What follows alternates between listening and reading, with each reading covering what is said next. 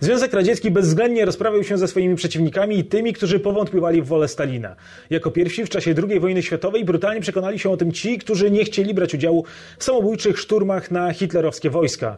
Tylko w ciągu dwóch lat po ataku trzeciej Rzeszy na Z S R R skazanych za tchórzostwo zostało prawie sto sześćdziesiąt tysięcy ludzi. Część polityków ze wschodniej Europy, którzy wiedzieli, co działo się w największym kraju świata przed i w czasie wojny, byli przerażeni wizją przejęcia władzy przez komunistów po wojnie. Zapraszam na ten odcinek serii Po wojnie, gdzie opowiem o tym, jak Stalin stworzył tak zwany Blok Wschodni.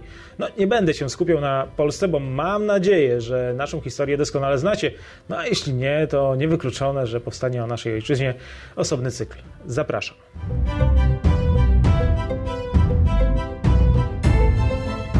Z S R R było bankrutem. W wyniku wojny ogromny kraj poniósł nieodwracalne straty gospodarcze. Stracił miliony obywateli, co będzie wpływało na radziecką ekonomię jeszcze przez wiele lat, a nawet dziesięciolecia po wojnie. Wiele mostów, dróg, tras kolejowych jeszcze przez długi czas będzie pozostawało w rozsypce. Na początku lat pięćdziesiątych zbiory zbóż w komunistycznym państwie były mniejsze niż jeszcze w tysiąc dziewięćset dwudziestym dziewiątym roku, czyli w roku, kiedy były one niższe niż w ostatnich latach panowania cara. Tymczasem wiele hektarów doskonałej do uprawy ziemi zostało przeoranych przez czołgi i wojska zarówno trzeciej Rzeszy, jak i Armii Czerwonej. Ludzie stracili setki tysięcy zwierząt hodowlanych. Ukraina, która przecież tak mocno doświadczyła klęski głodu w latach trzydziestych, o czym niewiele osób wie lub pamięta, ponownie musiała przetrwać na minimalnych racjach żywnościowych zimą i wiosną na przełomie czterdziestego szóstego i czterdziestego siódmego roku.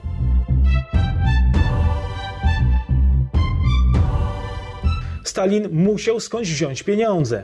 Pewnie nie zastanawiał się długo, skąd je wziąć po tym, jak jego wojska zajęły większość wschodu kontynentu.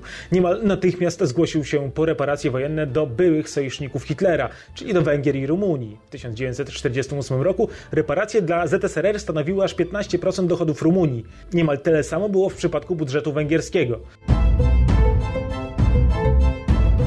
Co do innych krajów, Stalin apelował o współpracę i bratnią pomoc. Oczywiście w oficjalnym przekazie zrealizowaną na zdrowych, równych zasadach. Do końca lat pięćdziesiątych Związek Radziecki zdecydowanie znacznie więcej zarabiał niż wydawał, zarządzając polityką w N R D, Rumunii oraz na Węgrzech.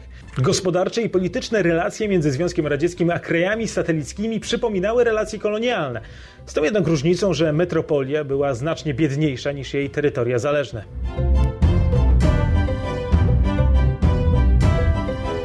Każdy opanowany przez Związek Radziecki kraj musiał uchwalić konstytucję wzorowaną na konstytucji radzieckiej. Pierwsza była Bułgaria w tysiąc dziewięćset czterdziestym siódmym roku. Polska, przypomnę, zrobiła to w tysiąc dziewięćset pięćdziesiątym drugim roku. Każde państwo musiało też przyjąć komunistyczne reformy gospodarcze, a także przyjąć system planów pięcioletnich, jakie obowiązywały w Z S R R. Wszystkie kraje satelickie miały mieć też szeroko rozwinięty aparat represji. Zmiany następowały szybko. Na przykład w Czechosłowacji już pod koniec tysiąc dziewięćset czterdziestego ósmego roku w zasadzie nie było firm prywatnych zatrudniających więcej niż dwadzieścia osób. Niemal całkowicie przemysł został upaństwowiony w Bułgarii.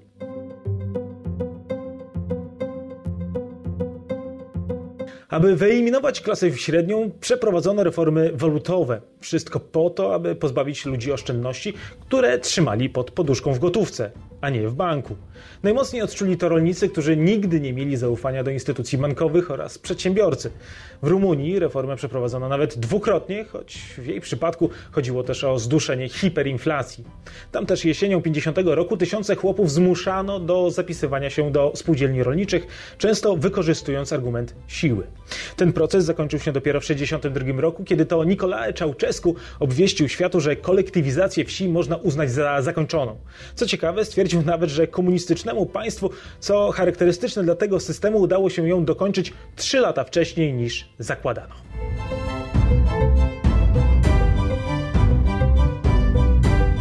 Równie brutalnie obchodzono się z chłopstwem i mieszkańcami wsi w innych rejonach wschodniej Europy. O ile w Czechosłowacji jeszcze w tysiąc dziewięćset pięćdziesiątym szóstym roku większość ziemi znajdowała się w rękach prywatnych, to w ciągu zaledwie dziesięciu lat została całkowicie przejęta przez państwo. W Bułgarii w ciągu dwóch pierwszych pięciolatek wszystkim prywatnym właścicielom odebrano ziemię pod uprawę. Prowadziło to do ogromnej biedy, a w bardzo trudnej sytuacji znaleźli się chłopi między innymi na Węgrzech. Najgorzej było jednak w krajach bałtyckich, które wcielone zostały w granice Związku Radzieckiego.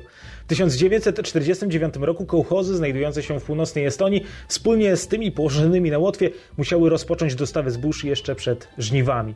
Bieda na estońskiej wsi w ciągu zaledwie kilku lat urosła do tak horrendalnych rozmiarów, że rolnikom ciężko było jakkolwiek zadbać nawet o zwierzęta, które zapewniały im jakikolwiek dochód. Istnieją relacje opisujące estońskie krowy, które nie są w stanie samodzielnie iść pod wiatr, przez co muszą być ciągnięte przez swoich właścicieli.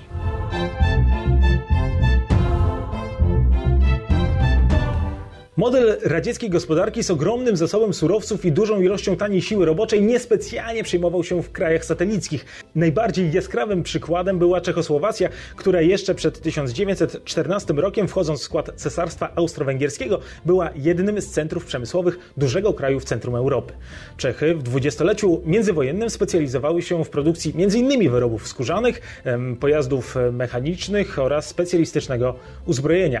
Patrząc na ich potencjał ekonomiczny, przed wojną to były na poziomie Belgii, znacznie wyprzedzając na przykład Włochy. Zupełnie inaczej sytuacja przedstawiała się pod koniec lat czterdziestych. Czechosłowacja nie tylko była w tyle za Belgią, ale na przykład za Austrią, która po wojennej zawierusze też raczej nie była gospodarczym potentatem. O ile w tysiąc dziewięćset trzydziestym ósmym roku po czeskich drogach jeździło tyle samo aut co w Austrii, to w tysiąc dziewięćset sześćdziesiątym roku było ich aż trzykrotnie mniej.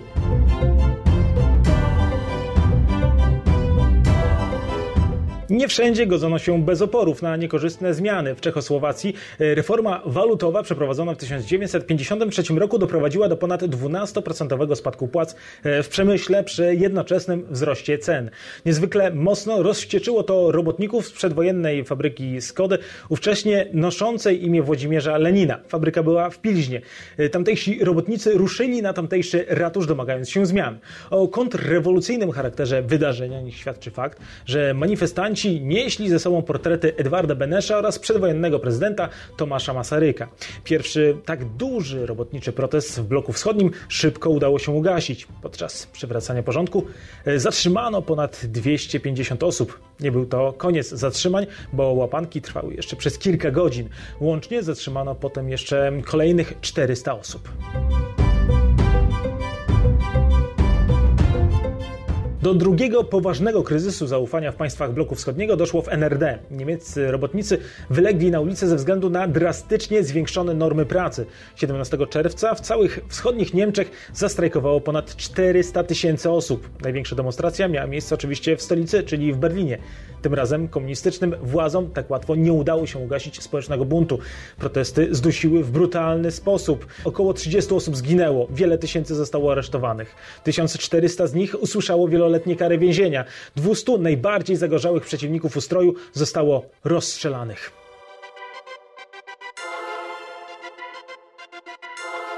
Ale i w komunistycznych partiach dochodziło do czystek. Oczyszczanie lokalnych struktur z faszystowskiego narybku rozpoczęło się w tysiąc dziewięćset czterdziestym ósmym roku. W Albanii zatrzymano między innymi komunistycznego ministra spraw wewnętrznych za popieranie polityki Brosztity. W Bułgarii stracono wicepremiera Trajczo-Kostowa, czyli jednego z założycieli bułgarskiej partii komunistycznej. Wystarczyło, że skrytykował, uznając słusznie, że porozumienie gospodarcze na linii Moskwa-Sofia jest wyjątkowo niekorzystne, szczególnie dla Bułgarów. W pokazowym procesie skazano również jego współpracowników. Zarzuty były dość podobne do tych, które formułowano w stosunku do komunistów w innych krajach bloku wschodniego, czyli nacjonalistyczne odchylenie oraz szpiegowanie na rzecz Zachodu.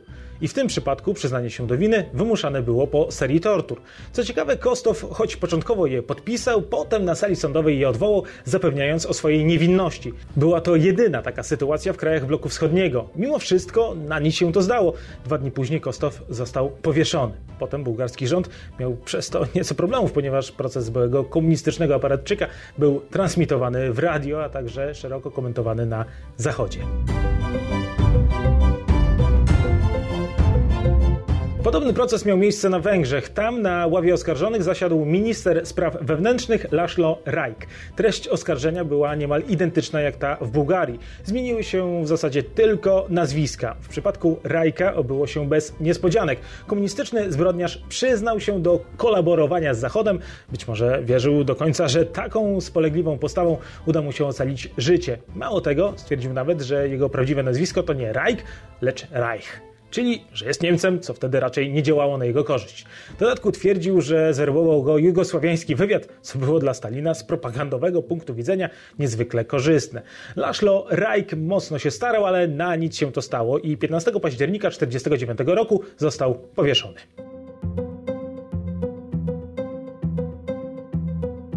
W Czechosłowacji napięcie rosło stopniowo. Najpierw o burżuazyjny nacjonalizm oskarżony został minister spraw zagranicznych Władimir Klementis, aresztowany w tysiąc dziewięćset pięćdziesiątym roku. Oprócz niego do więzienia trafiło też kilku komunistów średniego szczebla. Nie był to jednak koniec, Stalin chciał więcej. Do Pragi przyjechali więc przedstawiciele radzieckich tajnych służb. Wszyscy zostali im podporządkowani. Rozpoczęło się polowanie na czarownicę. Szybko ich uwagę zwrócił sekretarz generalny partii Ludvík Slánský. Dlaczego? Ponieważ był Żydem, a w Z S R R rozpoczynała się właśnie szeroko zakrojona akcja wobec rzekomego żydowskiego spisku skierowanego w kontrze do komunistów. Choć Slánský był stalinistą z krwi i kości, Sowieci zażądali jego głowy. Przeciwko zatrzymaniu protestował nawet prezydent Czechosłowacji Klement Gottwald, ale przedstawiciele Z S R R pozostawali nieugięci. Przedstawili sfabrykowane dowody sugerujące, że Slánský współpracował z C I A. dwudziestego siódmego listopada został aresztowany. Oprócz niego za kratki trafiło również kilku innych komunistów żydowskiego pochodzenia. Rozpoczęły się tortury i wymuszenia zeznań.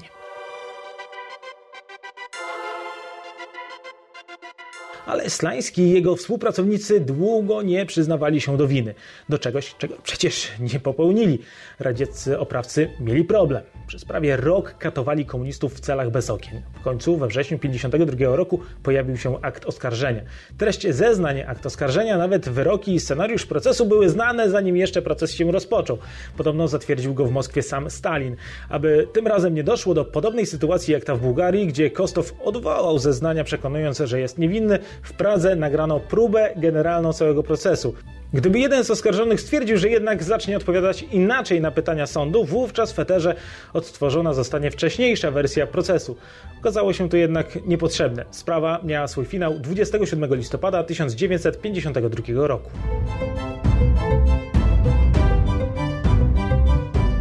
Tymczasem w Polsce w porównaniu do innych państw bloku wschodniego doszło do rzeczy niebywałej. Kozioł ofiarny systemu nie tylko nie zginął, ale został przywódcą P Z P R. Mowa oczywiście o Władysławie Gomułce. Zachęcam do zainteresowania się jego historią.